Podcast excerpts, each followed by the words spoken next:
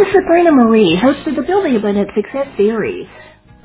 Our primetime mastermind tackles human relationships in a pop culture world. My guest is internationally renowned media psychiatrist Dr. Carol Lieberman. She's a three-time honoree by the National Academy of Television Arts and Sciences, the Daytime Emmy Awards, and you've seen her work featured in the New York Times, LA Times, Larry King, Entertainment Tonight, CNN, the BBC, Good Morning America, and many other news outlets. We are talking about uh, pop culture and how we relate to one another, whether we're watching Netflix and or reality television, or the news flashes that come on, the news flashes that have us on edge. Since 9-11, Dr. Carol has been talking about this topic, and her book, Coping with Terrorism and Dreams, was sparked by how we have changed after 9-11. To find out more about Dr. Carol and her work, go to drcarollieberman.com. Dr. Carol and I are coming at you right now. This is great. It's an honor to actually be able to speak with you. I have so many questions swirling in my head in this pop culture medium and social medium and terrorist medium and media medium. it's amazing. And how we can, and as regular human beings, we, kind of live on adrenaline. And so if we're not seeing our interpersonal relationships play out, we're seeing it on TV. Then we're seeing the scary parts of terrorism, whether it be kids or, you know, somebody over the border I wanted to talk about um, coping, really, in, in a 24/7 pop culture, multicultural, um, you know, social media world. Basically, that's what we're living in. Yes, um, we are living in very anxiety-provoking times in so many different ways. Uh, from um, all the political divisiveness to, of course, terrorism, the threat of that, even though people try to deny that they that they're worried about that, um, and just uh, relationships. You know, uh, it, it, all this this new, well, it's not so new anymore, but the dating through um, internet um, sites and so on, apps. And um just you know, and, and then getting into all kinds of problems when you find out that people aren't really who they say they are um, just uh, now, now, for example, um, there's the meeting with North Korea. there's Russia that's um, rattling sabers. I mean, there's, you know, if you look at, if you watch the news for five minutes, um, that's kind of enough for the rest of the day. I mean, in terms of making you anxious. Now, you studied um, psychiatry, and when you first got into really wanting to do that, um, what was your motivation to study um, this whole thing? I wanted to know where your background uh, is in this, and so you can tell our audience what you've seen over the years. Now that we're talking about this potpourri of stuff. Well, um, I was born and raised in New York City, and um, when I was growing up, when I was about eight years, well, first of all, I'm an only child, and when I was about eight years old, um, I decided I read a book about the first woman doctor in America, and that um, influenced me to want to become a doctor.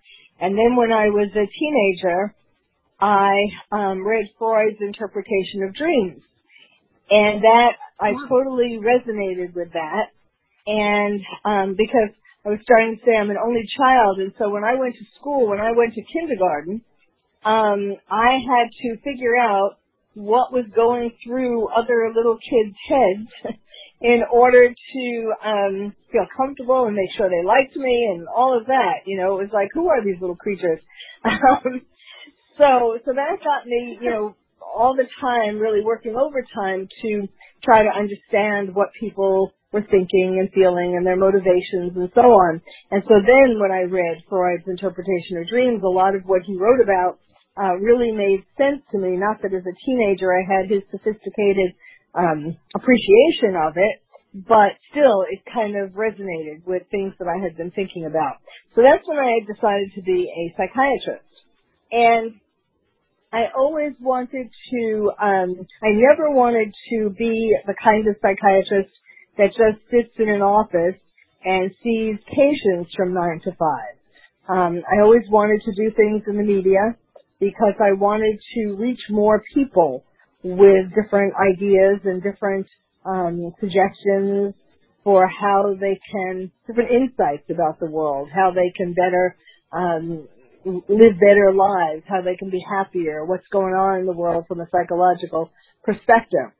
And so, and then I, um, and then I uh, also um, became interested in forensic psychiatry, and I've been doing that as an expert witness for a long time, as well as seeing patients.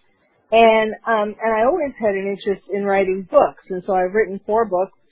And um, and so I basically, you know, I'm I'm I try to reach as many people as possible, and um, particularly now, ever since 9/11, uh, I although I talked about and still talk about all kinds of things, you know, like you mentioned, commentary on Hollywood and um, pop culture and all of that, and I still do that.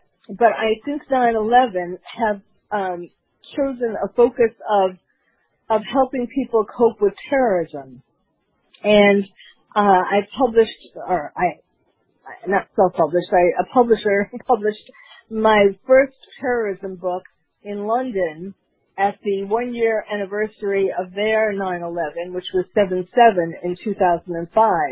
And so my book came out at the one year anniversary. And then my more recent book, um, is the first and only book about terrorism for kids. It's called Lions and Tigers and Terrorists, oh my, how to protect your child in a time of terror. And the first half of the book is for grown-ups. It's for parents and teachers and therapists. And the second half is a picture book.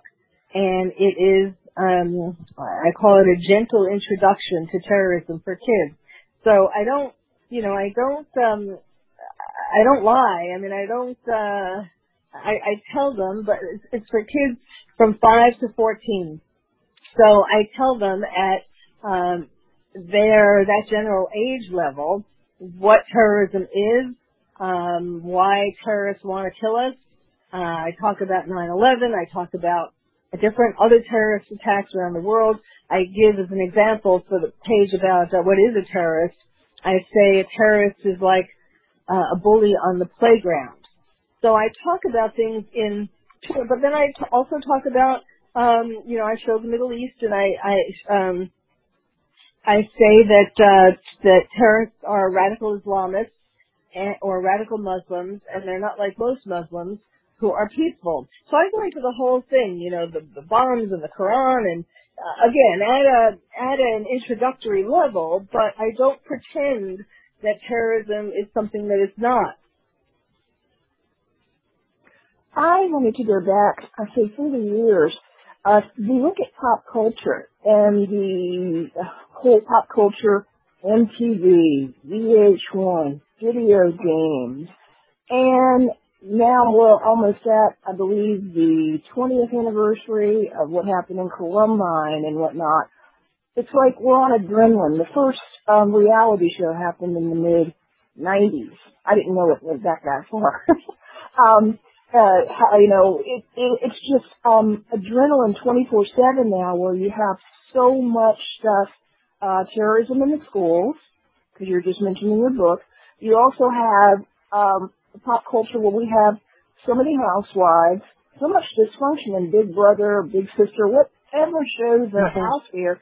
So when you're talking about kids growing up, and most of kids, uh, you know, like, you know, we were all kids, but even within the last 30 years, uh, spending a third of your time or more, whether you're on your iPhone, iPad, because mm-hmm. young people are there, they're seeing violence, um, they're seeing it in movies, even in cartoons. Um, it's like running on adrenaline.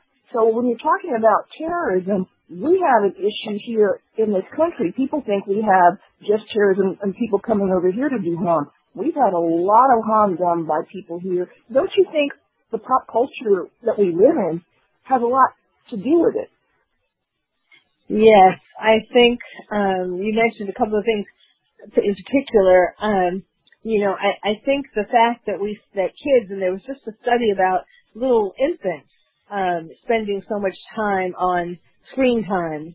Um, of course, they found out that it wasn't it wasn't uh, iPhones as much as it was regular television, but still, parents put kids in front of screens as as young as infants as a babysitter, and they think that you know they don't want to believe that that could cause any harm, but it does. Um, not only does, does it cause harm if there are any violent images, but just the idea that kids are at all ages or even adults that people are um, spending so much time, whether it's on the iPhone or a computer or or um, a- any kind of screen, television, but um, focused on that instead of doing other things that are much more productive and much more um, educational and much more even just relaxing. You know, I, I talk in my book, you were saying about coping, I talk in my book about,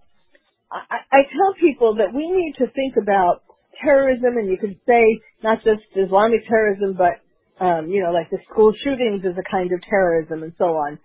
We, we need to think about ourselves as being on a, in a marathon or preparing for a marathon because all of these things, whether it's terrorism or other violence, um, or other really upsetting uh, news, all of these things, they're not going to go away.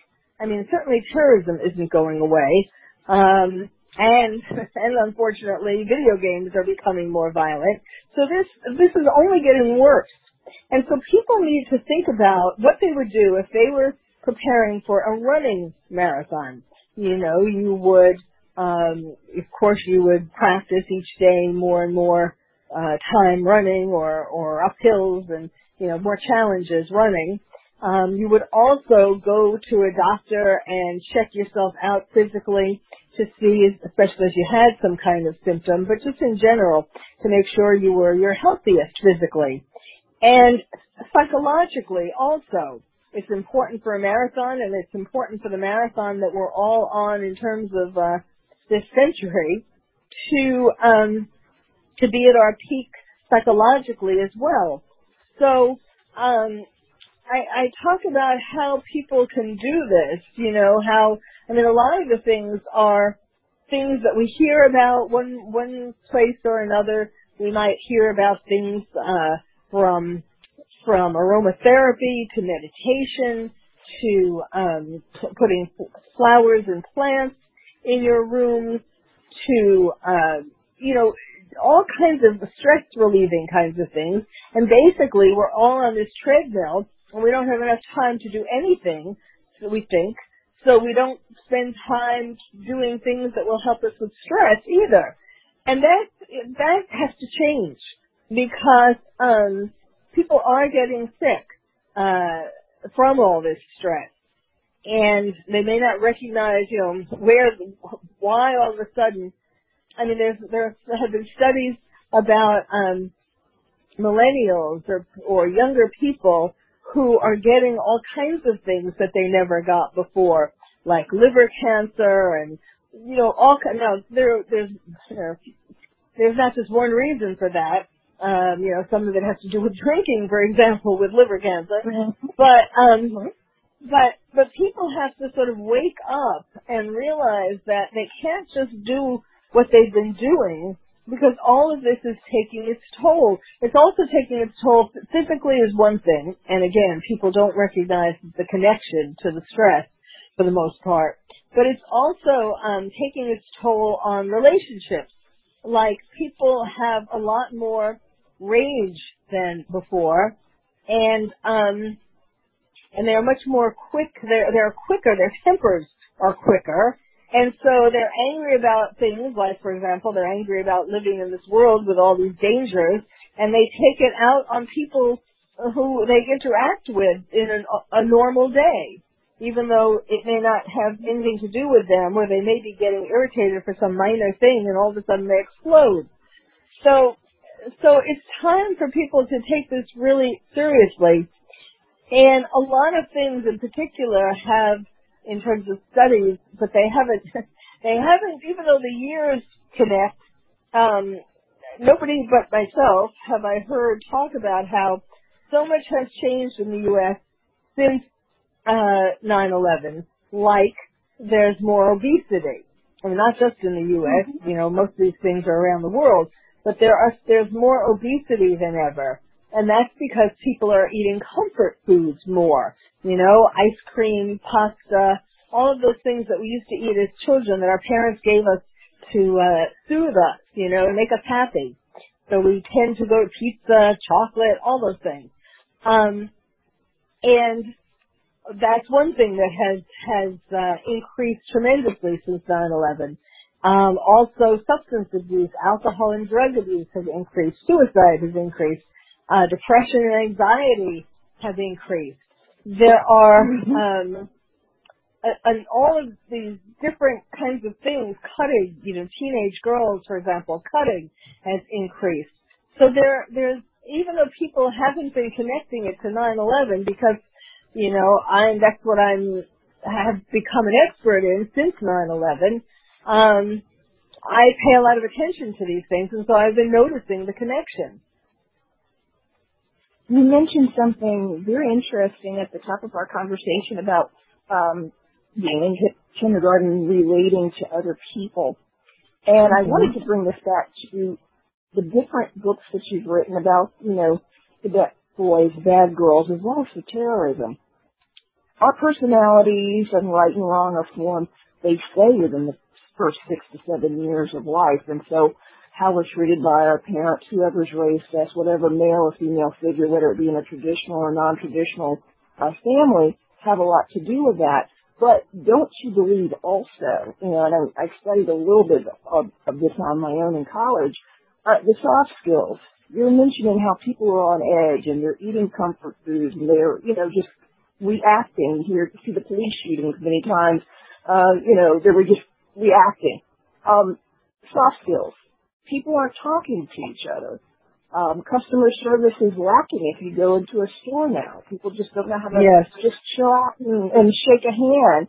Um, they're offended many times, even if you just want to say, "Hey, you look great today. Hey, I like your shoes." Yes. I mean, it's it's just reactionary, not kindness. Um, yes, they're ready yes. to off on you. Yes, that's right.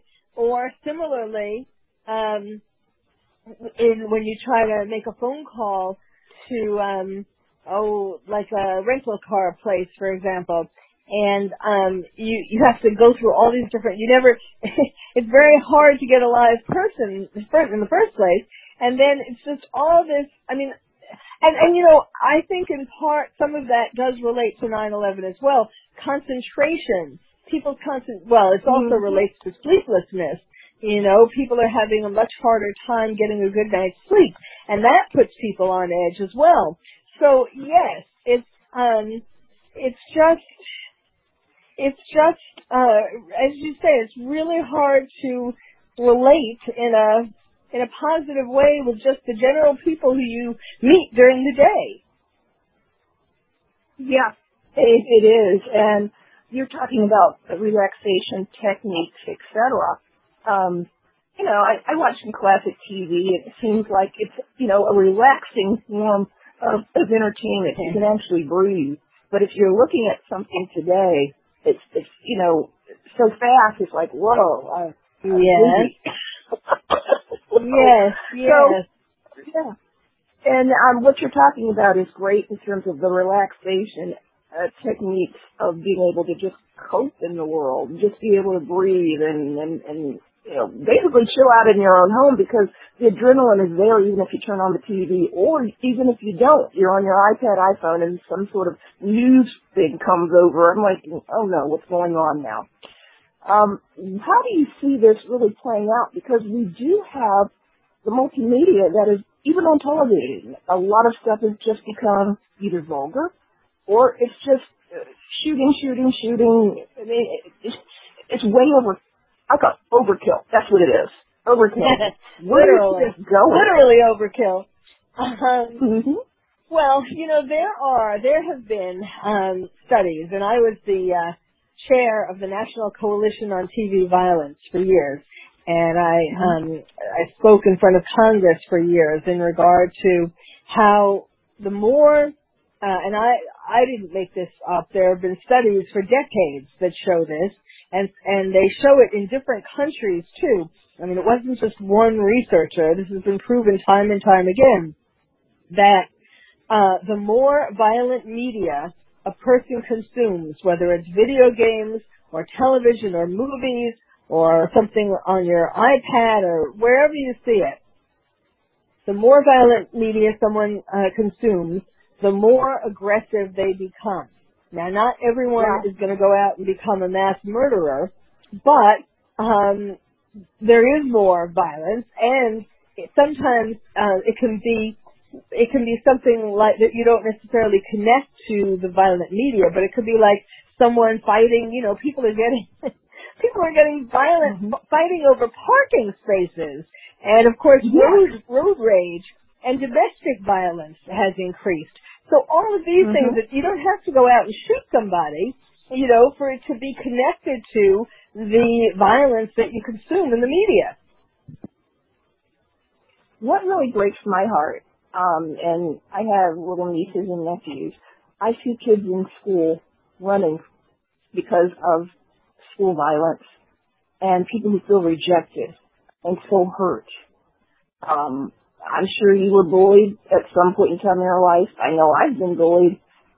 I just never thought of getting a gun. That just was, you know, that's too much work. Personally, that's not my personality.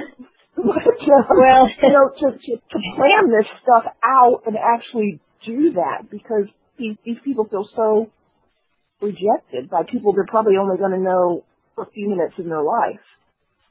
Um, yes. Um, but you know, uh, it it's, it's heartbreaking. Home. Yes. And it starts at home. Um, all of these things, you know, the people who are usually picked upon as who are bullied um, are people. The the bullies are able to sense which people are more vulnerable, which people they're going to be able to bully. They're going to be able to get a rise out of. They're going to get you know more reaction from. And these are usually kids um, who have been uh, neglected at home and I mean, what's kind of interesting is that really it's similar to what the home life is of the bully.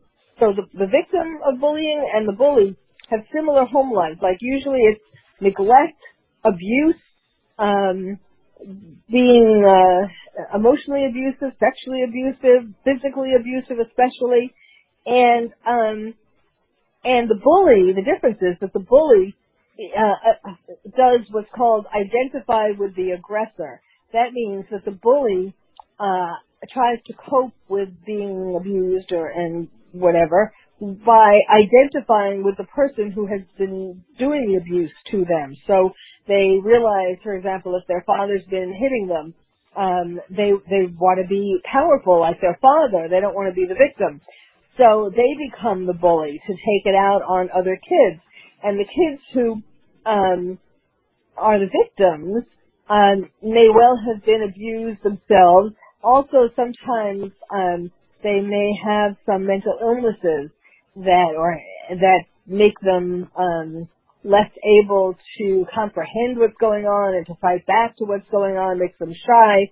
Um, and, so, so the bully finds these people and these kids, and um, and is violent towards them and it's really it's really extremely sad. And yes, that problem also is worse than ever.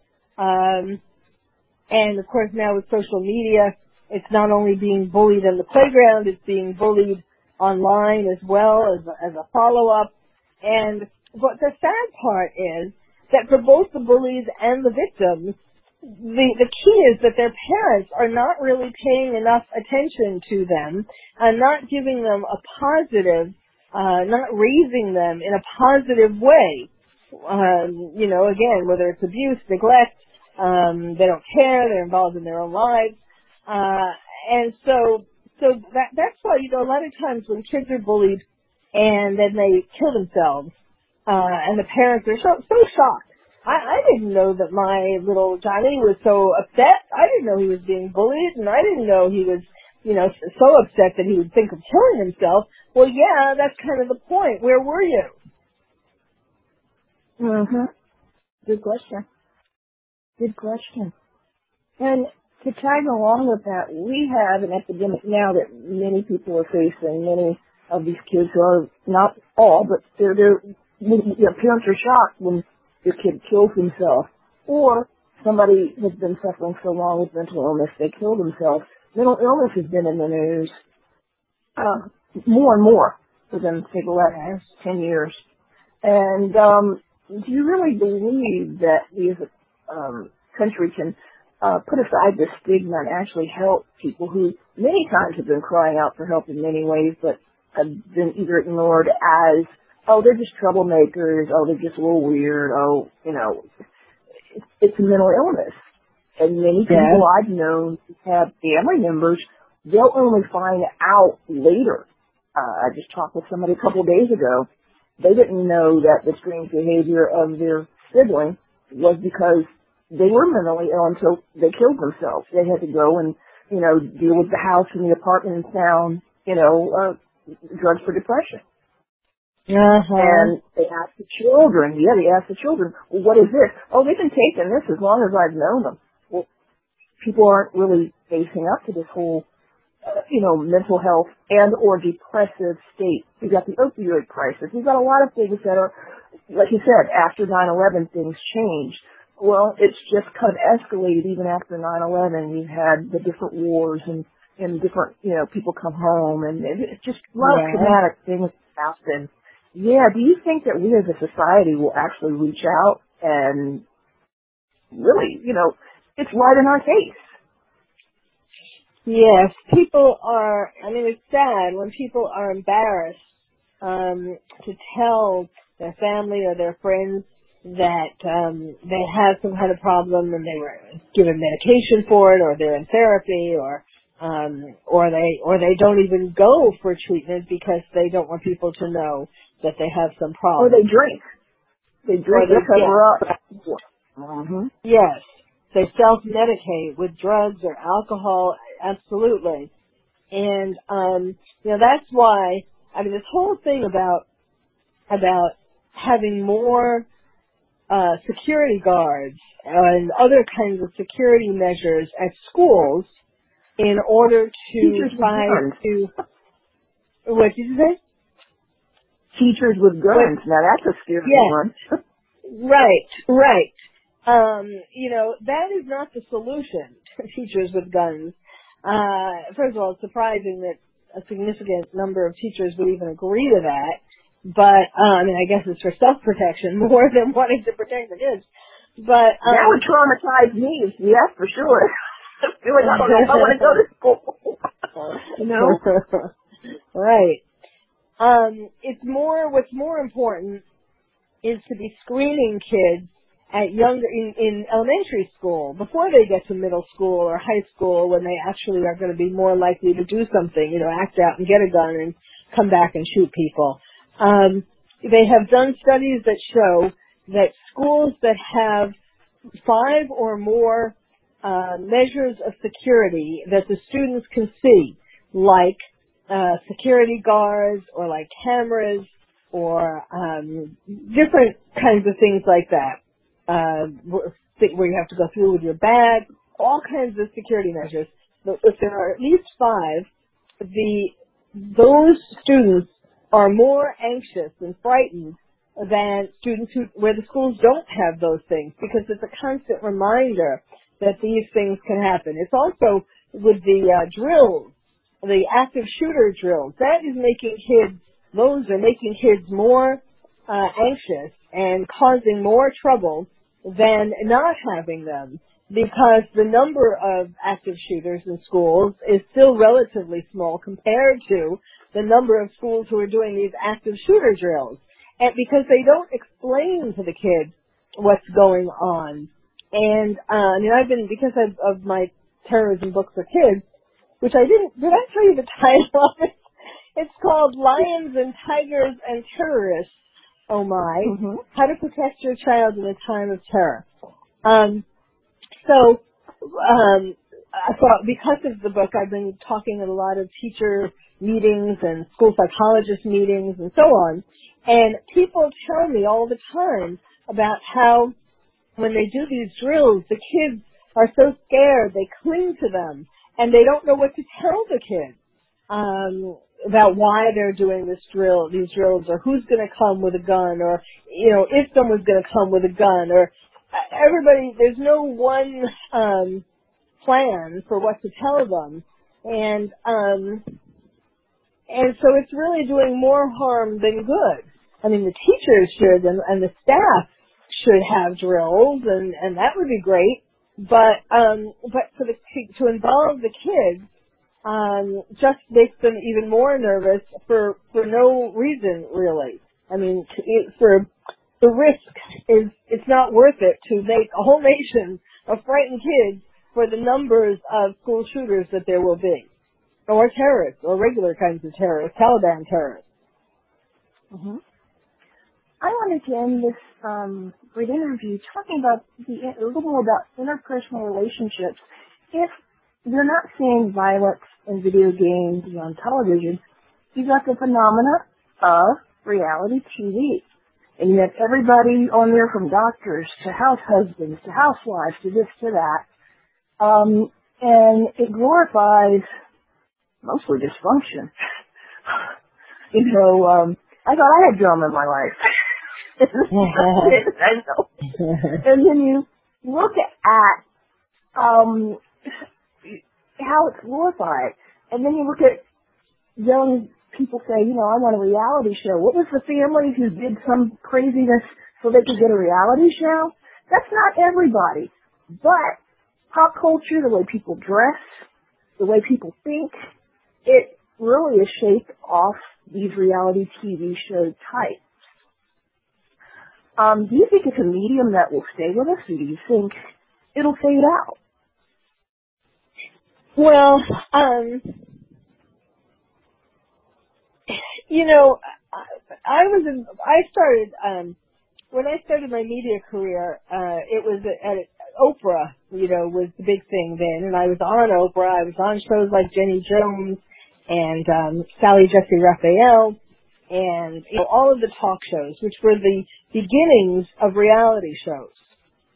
Mm. And um, in fact, I, I don't know if you ever heard of this, but in um, 1995, um, there was the reality show. I mean, well, the talk show, Jenny Jones, and there was um, and a, a show where it was called Same Sex Secret Crush but they didn't tell the people who they who they lassoed into being on the show that it was same sex secret crush. Now this is ninety five when you know being gay wasn't as uh people didn't admit it as commonly and it was not thought of in the same way it is, as it is today, you know, as as a more natural kind of thing. Um and and so uh, on this particular show, there was the guest who was uh, who was um, uh, lassoed into this, who was told that it was a show about secret crush, not same-sex secret crush, just secret crush. And he thought it was his girlfriend or his fiance who had broken up with him. So he went on, and he was ambushed by this guy who had a same-sex secret crush on him. And three days after the show, he ended up going to this guy's house and shooting him. But there's a whole backstory, and in the media at the time made it. Do you remember that? Um, I, I remember hearing about. I I heard about it way after the fact that somebody yes. was hurt on a on a yes. show uh, with uh, TV host Jimmy Jones. I never really studied up on it, but wow, the person went into, oh my heavens. Well now, okay, but so the media jumped on that and said, oh well, it must be because he's homophobic and that's what happened and all of that. And there was much more to the story. I mean, starting with the fact that they lied to him to get him to come on the show. but um, right. I was the defense psychiatrist, the expert witness for the man who did this, Jonathan Schmitz.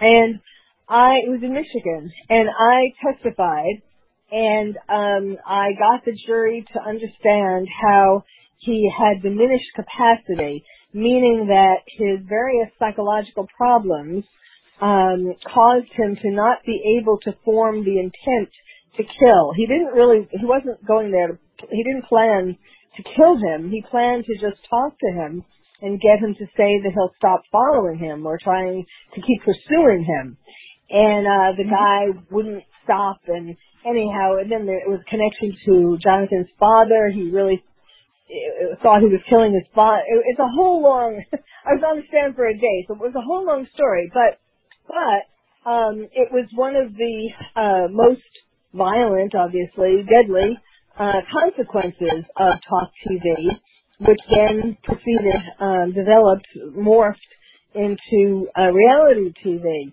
which you know, I mean, in order for people to keep being, yes, it's, I mean, it's amazing to me that reality TV is still, it's still pretty much going strong, but, but you have to, I mean, people are kind of getting bored with the same old, same old kinds of shows. Um, there's a show called Paternity Court that I was the uh, psychiatric consultant to for a few years. And that's where you, I mean, it, it was actually like uh, Maury, he was doing that way before where, you know, you come on and you find out, is he the father? so, I mean, it's amazing that even though Maury was doing it for years and is still doing it, and did it for years before uh, paternity court started. Paternity court started about five years ago or so. Um, and even though, you know, th- this has been on, this kind of thing has been on television for quite a while, there still are viewers. Now, are there as many viewers as when these things started? Probably not, but but then again, there are few fewer viewers watching television to begin with, since we have all these other right. devices, or we have Netflix and things like that. But um, but you know, but there is still an appetite for it because otherwise there wouldn't be sponsors of the shows. You know, if they didn't think enough people were watching it. So, um, but they they are going to have to kind of keep pushing the envelope because I think people are getting bored. Like unless I think the reason why people tune into reality TV is to see somebody be embarrassed or to see somebody, um, uh, you know, something bad happen to somebody, not not get shot necessarily, but I mean, um, to see to see somebody caught in an awkward moment, um, and that kind of thing. And so they are going to have to keep sort of raising the ante to make these more awkward or you know because it is it isn't going it can't go on forever at the same level right right i mean after five minutes i got a headache these two people hate each other and the fourth and fifth one they all hate each other and okay i get the point let's go next channel I know, you know, like Big Brother. You mentioned Big Brother. That was I actually was doing in, in its first year. I did the uh, commentator on the. I was on the news doing commentating on Big Brother and Survivor, and um and both of those are still going. I don't know, going strong, but still going, and yet, and yet, um, I mean, like with Big Brother, Survivor at least has an island. but with Big Brother, that does kind of get like it's sort of the same sorts of things uh again and again and yet you know people want to see other because they like to see people betrayed you know with these um they make uh groups. They make plans. I won't vote you off the island if you don't vote me off it. And they like to see the people be betrayed or who who's going to lie. I mean i i don't know. It's it's um in part people want to see want to, well, in part it's because they want to feel better about their own lives, you know, that, right. uh, like you said, like that they don't have that many problems or, or if they've been in an awkward situation, they can feel like, well, at least I wasn't on national TV when it happened, you know. Right. Um, right.